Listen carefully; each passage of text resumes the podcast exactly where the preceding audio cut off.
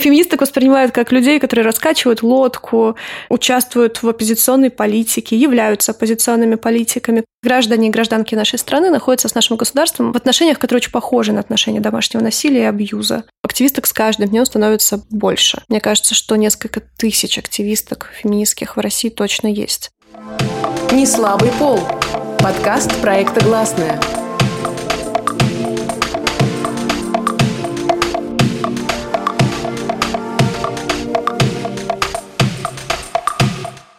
Всем привет! Это подкаст «Неслабый пол» проекта «Гласная», и я его ведущая Настя Седухина. Феминизм воспринимается в российском обществе по-разному, но, наверное, совсем немногие рассматривают его как часть современной политики. В то же время во многих странах феминизм уже давно стал неотъемлемой частью политической жизни. «Личное – это политическое» – таков лозунг второй волны феминизма, бытовавший еще в шестидесятые годы прошлого века. Сегодня феминистские инициативы есть в предвыборных программах политиков многих стран. В России сейчас мы тоже наблюдаем, как повестка гендерного равенства все больше политизируется. На Кавказе власти препятствуют работе активисток по защите женщин от домашнего насилия. В разных регионах страны задерживаются фем-активистки. При этом на предстоящие сентябрьские выборы выдвинулось много женщин-кандидатов от оппозиции. Феминизм – это политика? Как он вписывается в политические программы современной России? Поговорим на эту тему с фем-активисткой и поэтессой Дарьей Серенко. Дарья, что представляет из себя феминистский активизм в современной России? Мне кажется, очень важно понимать, что никакого единого феминистского активизма в России нет, как и единого феминизма. Есть феминизмы и активизмы, так же, как нет никакой единой оппозиции. Ну, на мой взгляд, ее не должно быть. Должны быть разные повестки, разные какие-то заостренные вопросы, разные акценты и разные э, фокусы. И мне кажется, что феминистский активизм в современной России – это, конечно же, часть, ну, в широком смысле, оппозиционной повестки, потому что феминизм, борьба за гендерное равенство – это то, что противостоит наряду со многими другими повестками консервативному дискурсу, который у нас в стране разворачивается в течение двадцати лет, разворачивается в путинской России, и феминизм в этом плане тоже противостоит Путину и системе, которую он построил, в основании которой он стоит. Это борьба за политическую, в том числе, субъектность женщин, это борьба за трудовые права женщин, это борьба за жизнь без насилия и за защиту от этого насилия, это борьба за гендерное равноправие, которое включает в себя очень многое. То есть это за равные декреты, чтобы и мужчины, и женщины брали декреты, это за равную вовлеченность в дела семьи, воспитание детей, за равную ответственность за все это. И все это, конечно, политические вопросы. И вот этот важный тезис «личное – это политическое», который развернула в своем эссе, кажется, в семидесятом году феминистка Кэрол Ханиш, американская, он, конечно, очень трансформируется с годами. Это тезис семидесятых годов, и сейчас в российском активизме его тоже активно используют. Ну, наверное, несколько уже в другом значении, потому что у нас другой контекст и так далее. Но для меня лично это политическое означает, что все вопросы, которые, например, мужчины-политики маркируют как неважные, там, не знаю, вопрос декрета, вопрос оплаты труда женщин, вопрос второй смены, то есть когда женщина занята после рабочего дня у себя дома и ухаживает за детьми и так далее, это все политические вопросы. Вопрос нашей телесной автономии, вопрос насилия, это все политические вопросы. То есть личное – это политическое используется сейчас вот в контексте борьбы за равные права в семье, да, вот в быту. Мне кажется, что нельзя здесь как-то генерализировать, как именно используется личное – это политическое. Этот лозунг используют и девушки-активистки, не только девушки, которые борются за бодипозитивную репрезентацию своего тела. То есть то, что происходит с нашими телами, это то, что близко к телу, то, что личное – это тоже результат каких-то политических процессов. Это борьба за репродуктивные права, потому что рожать или не рожать – это личное, да? И здесь тоже понятно, как оно связано с политическим. Зависит от того, какую репродуктивную демографическую политику проводит наше государство, и это все отражается на нас, да, или как государство, в какой коалиции оно находится с церковью, вот, и как это все на нас влияет. То есть здесь вопрос трактовки личного, но все политическое. Даша упомянула про демографическую политику России и про взаимосвязь церкви и государства в формировании этой политики. А можно поподробнее чуть-чуть остановиться вот на этом аспекте? К сожалению, наше государство для того, чтобы поощрять рождение детей, потому что государство очень озабочено тем, что у нас низкая плотность населения и вот это вот все, вместо того, чтобы поощрять материнство, родительство, проводить более качественную социальную политику, чтобы семьям было не страшно приводить в этот мир детей. Оно выбрало другую политику, политику запретительную, и мы находимся на грани этой политики, и в коалиции с церковью это все может превратиться в любой момент в запрет абортов. У нас уже есть ограничения, вот эти дни тишины, давление на врачей, которые производят аборты, и составление манипулятивных буклетов, и распространение этих буклетов, буклетов по гинекологическим отделениям, по больницам и так далее. То есть женщин в момент предельной уязвимости, когда, например, она беременна или еще в моменте подвешенным и не знает, делать ей аборт или не делать, она очень часто попадает в руки людей, которые обещают, что они ей помогут, что они ее поддержат. Это часто могут быть даже какие-то представители церкви, которые тоже появляются иногда в больницах, к моему глубокому удивлению, или направляют женщин к каким-то православным психологам, или еще куда-то женщины попадают в такие странные места, где им говорят, что рожайте, все будет хорошо. Женщина рожает, дальше ничего хорошего часто не происходит, потому что часто женщина рожает одна, без поддержки семьи, мужчина часто сливается, как мы все знаем, и куда-то пропадает. Вот. И люди, которые обещали ей помочь, или государство, которое пыталось принять на себя вот эту роль отца, оно с этой ролью не справляется, потому что оно слишком занято, не знаю, войнами в Сирии или какими-нибудь еще невероятно важными маскулинными делами. И женщина оказывается в очень тяжелой ситуации. И церковь, она редко приходит на помощь женщинам, и скорее она поддерживает вот эту официальную политику нашего государства. Говоря церковь, я имею в виду именно вот эту институциональную верхушку. Я знаю, что на местах, в приходах есть разные священники, разные люди, что есть более либеральные какие-то церковные направления. У меня много верующих православных друзей, которые выступают за социальную политику, а не за запрет абортов. Но мы имеем то, что имеем. У нас сейчас как бы патриарх Кирилл и Путин – это одна такая двуголовая... двуглавый орел вот так выглядит.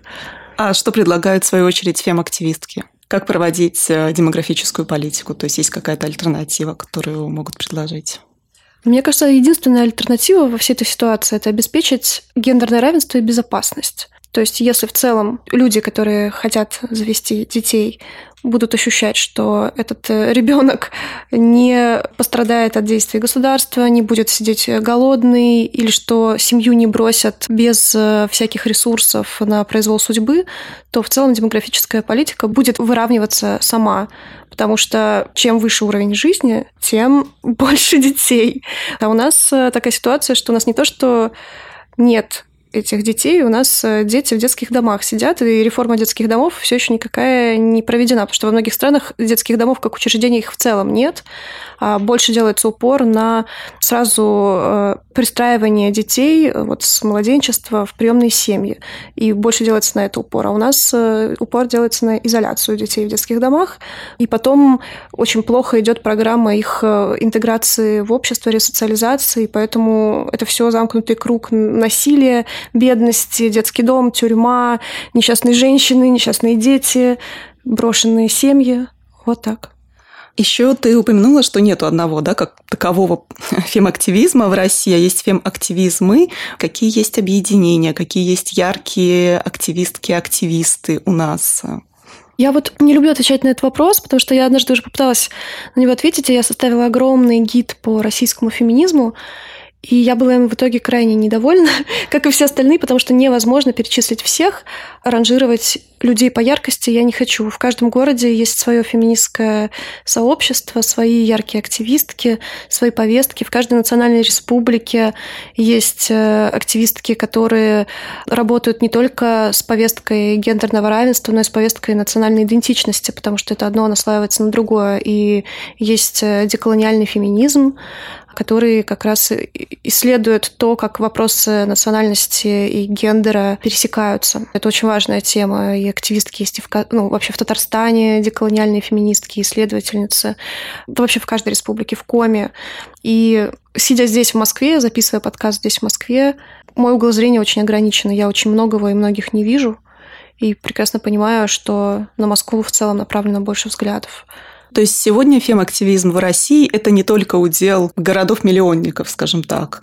Мне кажется, что это прежде всего не удел городов-миллионников. Города-миллионники, особенно такие, как, не знаю, Москва и Петербург, которые забирают у всех больше всего ресурсов, почти весь, на мой взгляд, активизм московский – это как раз активистки часто из регионов, которые переехали или вынуждены были переехать, и которые толкают свою повестку тут, делают проекты и так далее.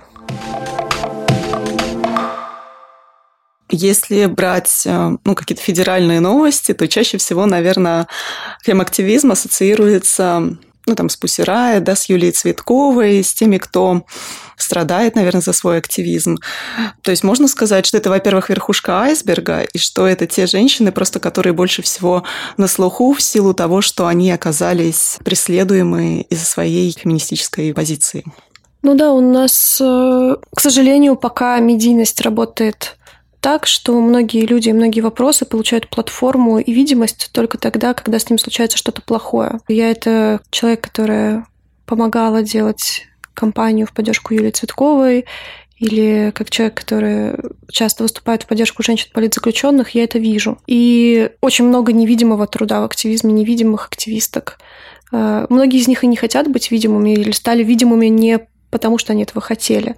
Я не думаю, что Юлия Цветкова хотела вот такой видимости, потому что это очень страшная видимость, она очень трагическая, и она угрожает очень многим.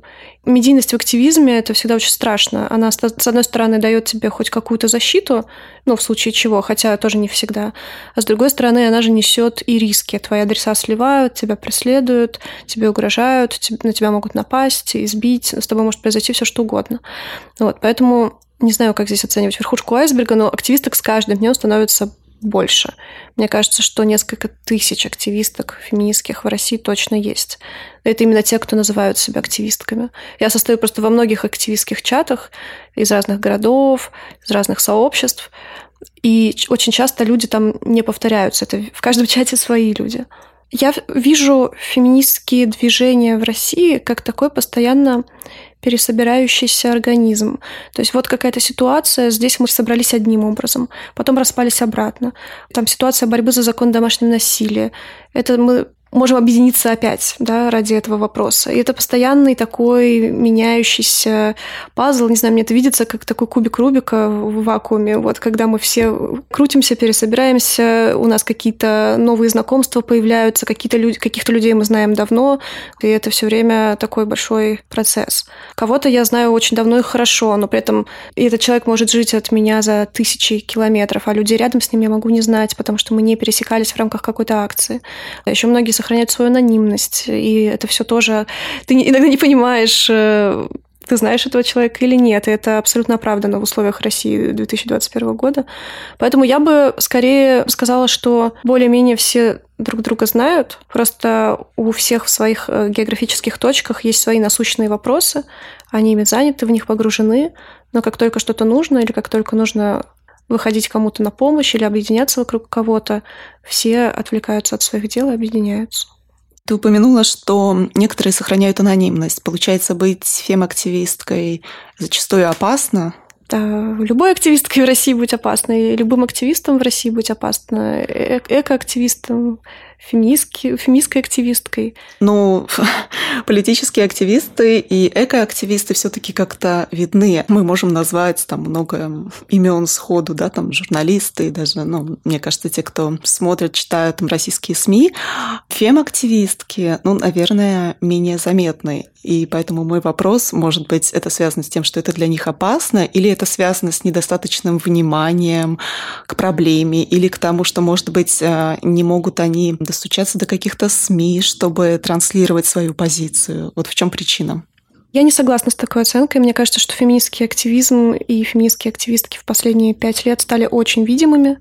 И с активизмом у многих ассоциация именно феминизм. Другая проблема, конечно, еще в том, что, да, есть уже медийные активистки, которые существуют, видимы, и чья работа видна.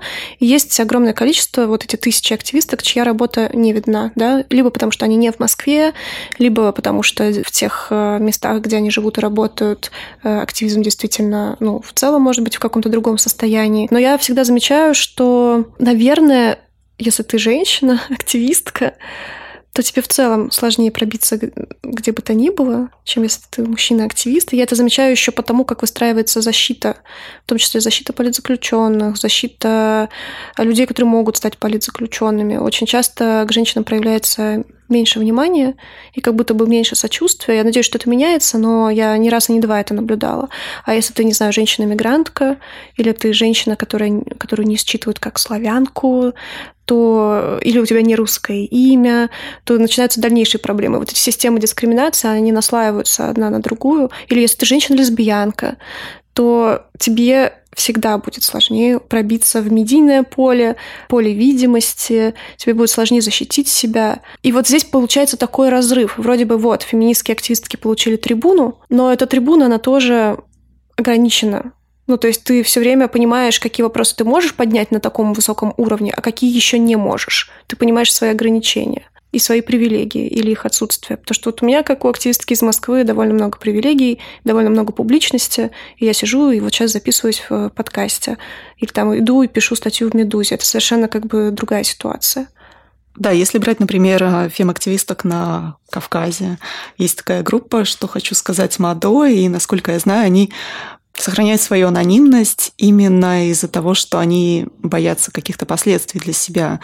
Та же группа Марем сталкивалась с вниманием, скажем так, да, со стороны местных властей, нежелательным для них. Как отстаивать феминистскую позицию в таких регионах? Могут ли помочь феминистки из других частей России в этом вопросе? Я считаю, что этот вопрос нужно адресовывать прежде всего женщинам, которые находятся там, в том регионе, и они лучше знают, как мы можем им помочь. И поэтому любая помощь должна начинаться с вопроса, как я вам могу помочь. То есть я ничего, сидя опять же тут не могу, и сопереживая, я не могу решить, как нам помогать. Потому что наша помощь может оказаться вредной, или мы не понимаем какого-то локального контекста и не учитываем его. Разумеется, помогать нужно, и можно, но всегда с этой позиции, что я не знаю, как вам помочь. У меня меньше знаний, чем у вас. И я не понимаю, в, в каком аду или не аду вы живете. Я не понимаю, что для вас важно. И вот эта позиция какого-то нулевого знания, мне кажется, она здесь может оказаться очень бережной, потому что тогда будет понятно, как твои собственные инструменты, твои собственные ресурсы наиболее выгодно для других людей могут быть приложимы. А у нас очень часто феминистки, ну, не знаю, из каких-то в плане гендерного равенства более благополучных регионов, они берут на себя такую функцию спасительницы. Мы знаем, как вас спасти. Мы вот обязательно должны вырвать вас из оков вашей культуры. Но среди женщин на Кавказе, на Северном Кавказе, есть в том числе много верующих мусульманок, есть женщины, которые страдают от гендерного неравенства, но не хотят отказываться от своей национальной и религиозной идентичности. И нам это, может быть, многим непонятно. И это, на самом деле, очень болезненный вопрос, потому что, беря на себя этот комплекс спасительницы, ты, на самом деле, никого не спасешь, никому не поможешь. И твоя связь с женщинами, которым ты хочешь помочь, она может только оборваться. И иногда насовсем. И тогда вообще непонятно, как помогать друг другу. А есть ли сегодня вообще запрос у российского общества на феминистскую политическую повестку? Или это тоже зависит от региона? Или зависит от социального слоя? Там есть ли какие-то такие наблюдения? Мне кажется, что запрос есть, но просто он не считывается многими как запрос на феминистскую повестку. Это многие считывают просто как социальную политику в адрес женщин, семей и детей, что, конечно же, феминистская повестка, и, конечно же, заслуга женщин, и вообще та социальная политика в отношении женщин, там, детских садов, яслей и так далее, это все заслуга, ну не все, но многое заслуга Александры Калантай, одной из важнейших советских феминисток, и все это переплетено и связано с историей феминизма. Но афишироваться так оно часто не может. Но запрос есть, потому что половина России — это женщины, как минимум. И очень многие из них чувствуют себя не в безопасности, или чувствуют себя даже несчастными, или чувствуют себя... Или даже не могут сформулировать, вот как я раньше не могла, что именно мы чувствуем, но мы чувствуем, что происходит что-то не то. Вот это чувство небезопасности, в котором мы растем и к которому мы привыкли, вот это чувство, что каждый шаг нужно делать с осторожностью, или вот это чувство, что очень о многом нужно молчать. Все эти вот смутные ощущения, они тоже связаны с политическим контекстом. И запрос на ясность, на безопасность и на какое-то спокойное движение вперед, он, конечно же, есть. И на самом деле он есть и у мужчин тоже, не только у женщин. Я в прошлом году писала статью про... маскулинность. Вообще писала, короче, какой-то текст к двадцать третьему февраля и про то, как трансформируется маскулинность, и что с ней делать, и все такое. И я читала несколько исследований. В общем, мужчин спрашивали, какими должны быть мужчины. Мужчины такие: мужчины должны быть мужскими, в общем, самыми мужчинными мужчинами. Вот эта вот маскулинность в кубе. Мы должны быть мачо, мы должны быть такими, зарабатывать больше, чем женщины, быть главой семьи, бла-бла-бла. А потом у этих мужчин спрашивали, а как они живут? Кто в вашей семье больше зарабатывает? Или как устроен ваш быт? И оказывалось, что их реальная жизнь гораздо более равноправна, чем то, что они декларируют, чем то, что они говорят вслух, потому что им кажется, что так правильно говорить. И это означает, что жизненные практики людей, они уже движутся в этом направлении. Гендерные различия постепенно стираются, гендерные роли стираются, все это становится более сложным. А это означает, что это абсолютно естественный запрос. И у нас получается все время зазор. У нас риторика одна, которая спускается, например, сверху вниз, властью, государством и так далее, а жизненные практики низовые людей, они часто даже по необходимости другие, потому что так легче выживать. А выживать нам в России приходится очень много, постоянно. Ты упомянула про то, что не обозначается, да, запрос на феминизм, обозначается запрос, да, на какую-то там социальную политику. В то же время российская власть проводит социальную политику в поддержку матерей, семей, что, получается, этот запрос все-таки остается неудовлетворенным, чего-то еще большего нужно. Я, конечно, не специалистка по гендерной политике официальной в России, но насколько я вижу реакцию женщин и насколько я в целом вижу, что происходит, справляется государство со своей задачей очень плохо и для галочки.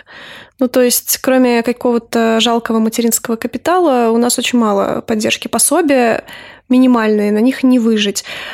Политика алиментов. У нас несколько миллиардов долгов в России по алиментам. Это означает, что эта социальная политика не работает. Это означает, что эти деньги не выплачиваются. Это означает, что женщины с детьми остаются точно так же в одиночестве. Нищими, голодными, избитыми, брошенными где-то на обочину реальности. И у нас нет кризисных центров. Государственных кризисных центров очень мало, в которых бы все работало хорошо и которые поддерживали бы как раз пострадавших от насилия. У нас в основном это делают как раз активистки, вот такие как Аня Ривина, «Насилию нет» и так далее. Но если бы государство было действительно озабочено социальной политикой в отношении женщин, оно бы прежде всего должно было признать проблему домашнего насилия. Государство не признает проблему домашнего насилия в России все еще. Именно поэтому законопроект о профилактике семейно-бытового насилия был отклонен более сорок четыре раз. И продолжает пока быть отклоненным из заморозки. И если бы социальная политика проводилась с учетом нашей ситуации, у нас были бы кризисные центры в каждом районе, у нас были бы охранные ордера, у нас были бы другие пособия, у нас было бы другое перераспределение бюджетов, меньше на войну, больше на живых людей, которые пока живы, но могут скоро перестать быть живыми, потому что в такой ситуации культуры насилия у нас происходят истории, когда женщина звонит в полицию, и на вызов не приезжают, и потом уже приезжают и описывают труп. Вот так у нас государство справляется с социальной политикой. Можно ли сказать, что российское государство не любит феминисток, феминистскую повестку, и если да, то почему? Ну, конечно, не любит, но даже часть оппозиционной повестки. Я уверена, что настанет такой момент, когда государство будет пытаться апроприировать часть феминистской повестки. Ну, так всегда происходит. Феминизм, он разный бывает. Он бывает и правый, он бывает и консервативный. И, я не знаю, бывшая руководительница, или как это обозначить, движение «Наши», Кристина Потупчик, тоже сейчас пытается совершать какие-то поползновения в сторону феминизма. И это все в какой-то момент станет выгодно государству использовать это.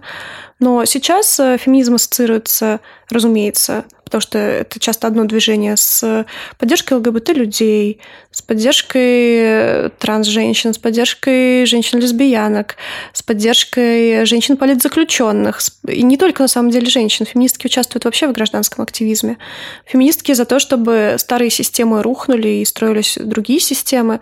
И феминисток воспринимают как людей, которые тоже... Можно было бы на этом закончить. Феминисток воспринимают как людей, это уже хорошо. В общем, феминисток воспринимают как людей, которые раскачивают лодку, которые, в общем, тоже участвуют в оппозиционной политике, являются оппозиционными политиками, как Алена Попова, например. Или, не знаю, половина штабов оппозиционных политиков — это обычно феминистки уже. Независимые журналистки, часто феминистки. Конечно, конечно, нашему государству такое не нравится. Несмотря... Путин сколько угодно может говорить, где он это говорил, на прямой линии или в разговоре со школьниками каком-то своем публичном, что он поддерживает феминизм без перегибов, это цитата, но это никак не влияет на реальное положение вещей. Российская оппозиция как относится к феминизму? О, моя любимая тема. Это, знаете, как вот стадии принятия горя, там отрицание, гнев, вот это вот все. Сейчас, мне кажется, уже все-таки на стадии принятия, хотя все еще приходится спорить с какими-то оппозиционными динозаврами на тему того, что феминистская повестка — это тоже политическая повестка, или что повестка домашнего насилия — это политическая повестка. Потому что до этого... И это, на самом деле, у такого пренебрежительного отношения со стороны оппозиции к э, гендерной повестке, у него есть своя история. Даже, не знаю, диссидентское движение шестидесятые годы, эс эс эс эр, там тоже царил невероятный сексизм, и об этом есть много свидетельств, где женщины-диссидентки оставляли свои всякие... были возмущены тем, как мужчины-диссиденты, вроде бы оппозиционеры и так далее, относятся к ним. Все это продолжается, продолжается, не знаю, проблема домогательств в оппозиционной среде, продолжается обесценивание, продолжается ранжирование проблем на более важные и менее важные, что вот сначала мы свергнем Путина, потом уже займемся вашим домашним насилием. Нет, мальчики, так не работает, потому что вы сами тоже часто акторы домашнего насилия. И чем вы тогда лучше Путина? Вот скажите мне, пожалуйста, ничем. Потому что мне кажется, что граждане и гражданки нашей страны находятся с нашим государством в отношениях, которые очень похожи на отношения домашнего насилия и абьюза. Это можно описывать даже часто в одних терминах. Поэтому я рада, что многие молодые оппозиционные политики мужчины признают и разделяют, наконец-то, феминистскую повестку, но мне все еще мало, мне недостаточно. Я хочу, чтобы феминистская повестка была просто такой же, как и любая другая повестка, как антикоррупционная повестка. Потому что все виды насилия связаны. Полицейское насилие, домашнее насилие, гендерное насилие, государственное насилие. Это все круговорот насилия. И если мы не объединимся в борьбе с ним, то мы так и будем воспроизводить его бесконечно. И даже если мы победим Путина, и завтра настанет вот это самое обещанное абстрактная, прекрасная Россия будущего, мы столкнемся с точно такими же системами угнетения, где мужчины-оппозиционеры с прекрасными лицами будут бить своих жен с не менее прекрасными лицами. В предстоящую, да, предвыборную кампанию мы видим, что уже все больше женщин-кандидаток. Или, может быть, наоборот, получается, что их не так много. Просто нам кажется из-за обилия мужчин в политике, что сейчас женщин стало больше. Мне кажется, что женщин все еще мало. А в этом году у нас еще в целом катастрофически мало независимых кандидатов из-за зачистки политического поля, которое происходит с января, из-за того, что почти все сидят в тюрьме, или кандидатов снимают и не дают им вообще даже подступиться к выборам. Я считаю, что в две тысячи девятнадцатом году, по-моему, было больше женщин-кандидаток на выборах в Мосгордуму, когда вот были протесты две тысячи девятнадцатого года. У этого есть много причин. Во-первых, Екатерина Патюлина, феминистка, проводила проект именно по набору женщин в политический процесс. Было прям обучение женщин быть кандидатками. Школа лидерства такая для женщин. И многие, такие как Даша Беседина, политики, мне кажется, они вот связаны как раз с этим. И я думаю, что просто еще молодые женщины, которые годами работали на уже не таких молодых мужчин-политиков оппозиционных, мы просто выросли все, и нам, конечно, хочется своей политической агентности, потому что мы там... Ну, это неизбежный процесс. Мы наблюдали за тем, как работают наши коллеги, мы помогали им, мы выходили за них в пикеты, мы получали политический опыт, и все это накапливается со временем в ощущение, что я тоже могу. Вот я тоже решила, что я хочу на каких-то выборах быть кандидаткой.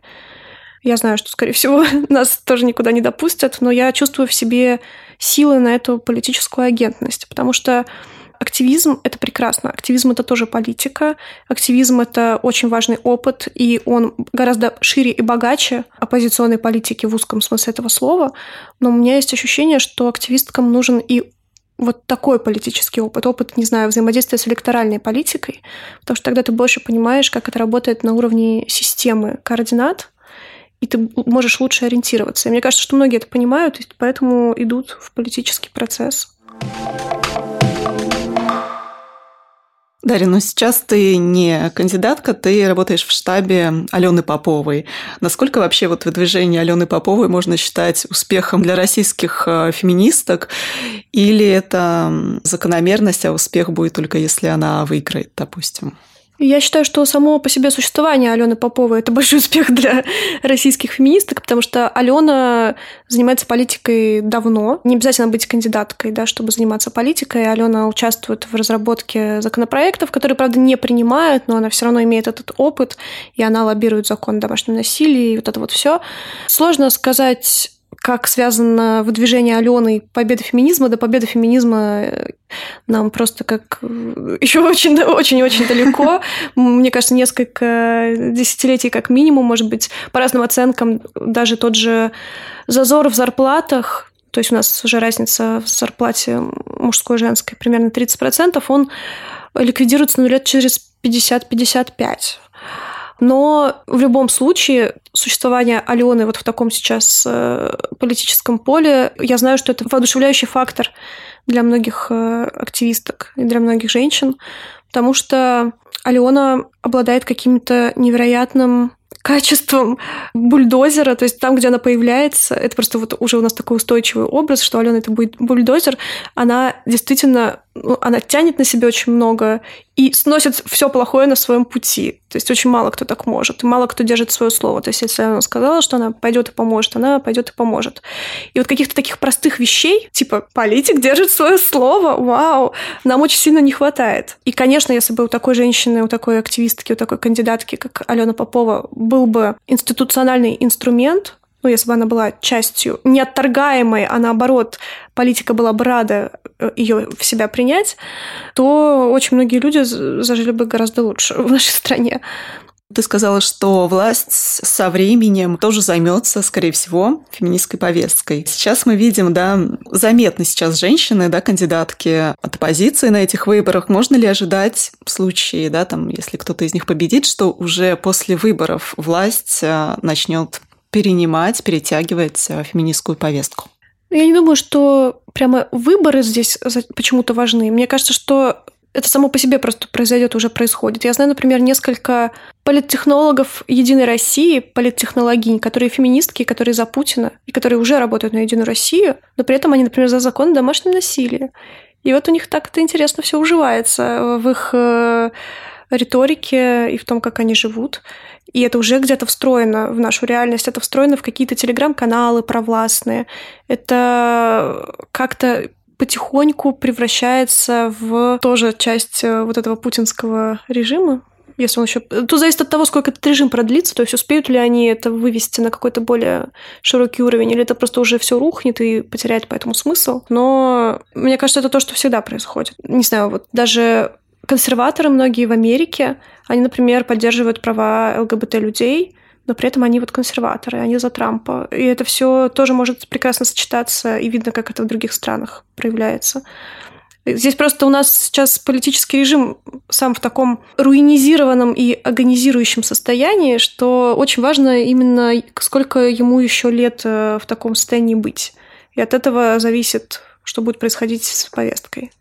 Кстати, вот ты упомянула, да, про девушек из «Единой России», как раз Оксана Пушкина, которая лоббировала закон о домашнем насилии, она же от как раз «Единой России» была. Но она не состоит в партии, она от фракции «Единой России». Это несколько другое, и это вынужденная мера во имя закона о домашнем насилии. Мне кажется, я сделаю предположение, что, конечно же, Оксана Пушкина ненавидит «Единую Россию», вот, и глубоко не согласна со всеми проводящимися «Единой России» в Госдуме законами.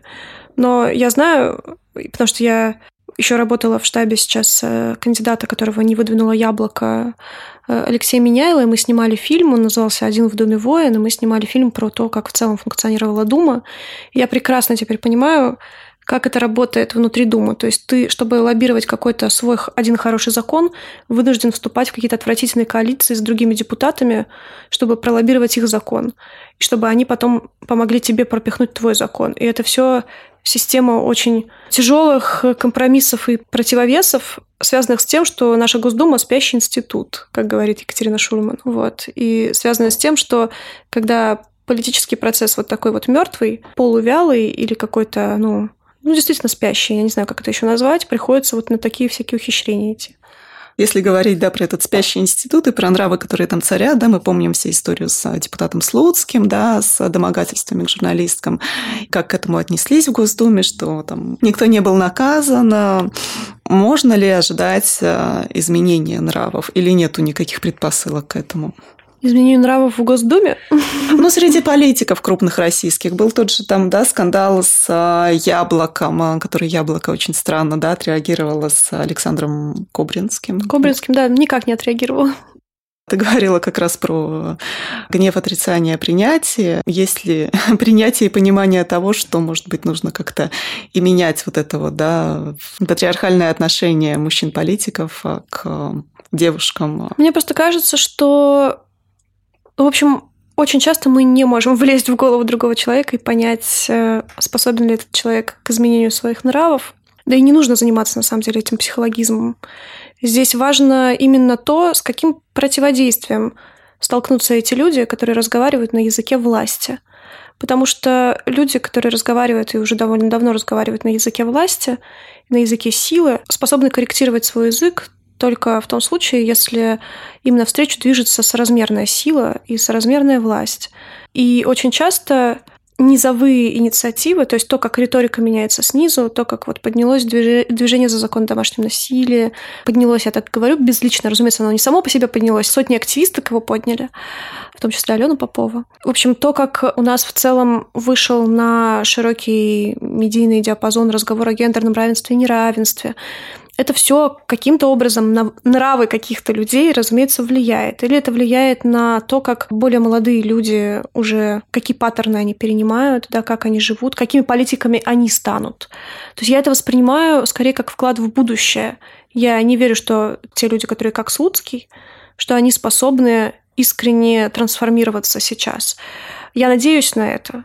Но опыт мой показывает, что они скорее готовы переобуться. И если они переобуются в воздухе, я буду только рада. Хотя, переобуваясь, они обычно присваивают себе все достижения женщин, становятся амбассадорами движения за гендерное равенство. Это очень типичная такая ситуация. Но я верю, что им придется рано или поздно. Себя виноватыми они не признают, но признавать права женщин, признавать равенство им придется, потому что иначе они просто не смогут уже функционировать как политики. Их язык будет настолько устаревшим, их жизненные практики будут настолько странными, что просто люди, такие как я, мы просто не сможем с ними быть в контакте. А для политика самое важное – это быть, это не прятаться от контакта с людьми, от, от контакта с избирателями, а наоборот выходить на этот контакт и даже в каком-то смысле его перенимать и зеркалить. И поэтому, если это, эти люди хотят оставаться в политике, то они должны понимать, что в будущее возьмут не всех. Что должно произойти, чтобы женщины-политики, феминистки, фем-активистки стали более заметны, и чтобы они более четко и понятно доносили свою позицию до обычного, ну, вот, россиянина, который о феминизме мало что слышал и мало что понимает в нем? Нет никакого обычного россиянина. Это тоже то, что любит говорить дорогая Екатерина Шульман. Нет никакого усредненного гражданина. Каждый человек, мужчина он или женщина, или небинарная персона, живет в своей локальности, в своей пространственно-временной какой-то истории. И многие люди, от которых мы как, как будто бы свысока не ожидаем, что они поддержат равенство, они его поддерживают. Феминистки, активистки прекрасно доносят свои мысли, идеи, и именно поэтому все эти трансформации и происходят. Мне кажется, здесь просто вопрос времени, вопрос накопления этого опыта коллективного, потому что коллективный опыт, он всегда инертен. Инерция есть везде и во всем, и отдельно индивиды, конечно, развиваются гораздо быстрее, чем как бы общество в совокупности. Этот зазор всегда есть. И здесь нужно просто ждать. Активисток их просто становится как грибов после дождя, они становятся больше в геометрической прогрессии, это просто накапливается, нужно подождать, и все будет хорошо. Даже если нужно подождать пятьдесят лет, потому что экономика-то, она еще медленнее, чем общество, и вообще все эти общественные процессы, они настолько многослойные, это все должно, вся эта машина должна заработать, но ожидание того стоит.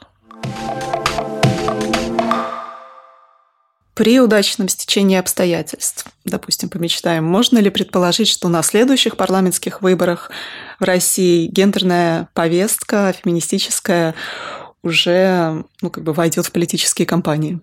Конечно, она станет абсолютно мейнстримной для политических кампаний. Это вот мой прогноз. Мне кажется, что будет даже неприлично без этого. Я уже вижу, что закон о домашнем насилии во многие программы входят оппозиционных политиков, и это тоже забавно наблюдать, как происходит вот это размежевание. То есть очень многие люди, в том числе оппозиционные люди, они не считывают борьбу за закон о домашнем насилии как феминистскую борьбу и даже не понимают, при чем тут феминистки. И это, с одной стороны, очень обидно и мерзко, потому что это опять про присвоение достижений, а с другой стороны, это очень хороший знак. Это означает, что настолько уже это вокруг них везде, что они готовы это признать, ну, правда, при условии, что феминизм отдельно, что, конечно, парадокс, но лучше так, чем никак.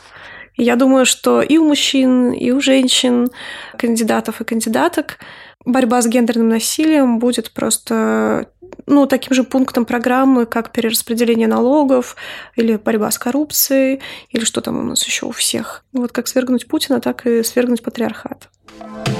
«Неслабый пол» – подкаст проекта «Гласная». Если говорить о домогательстве со стороны мужчин, не только они виноваты. Мой муж меня бьет, а почему ты не задумывалась об этом? А что ты сделала для того, чтобы он тебя не бил? Там существует глагол теперь харасить. Как? Харасить. Но только не надо из этого делать миф, что у нас острейшая проблема с насилием в семье. Цифры должны были быть другие.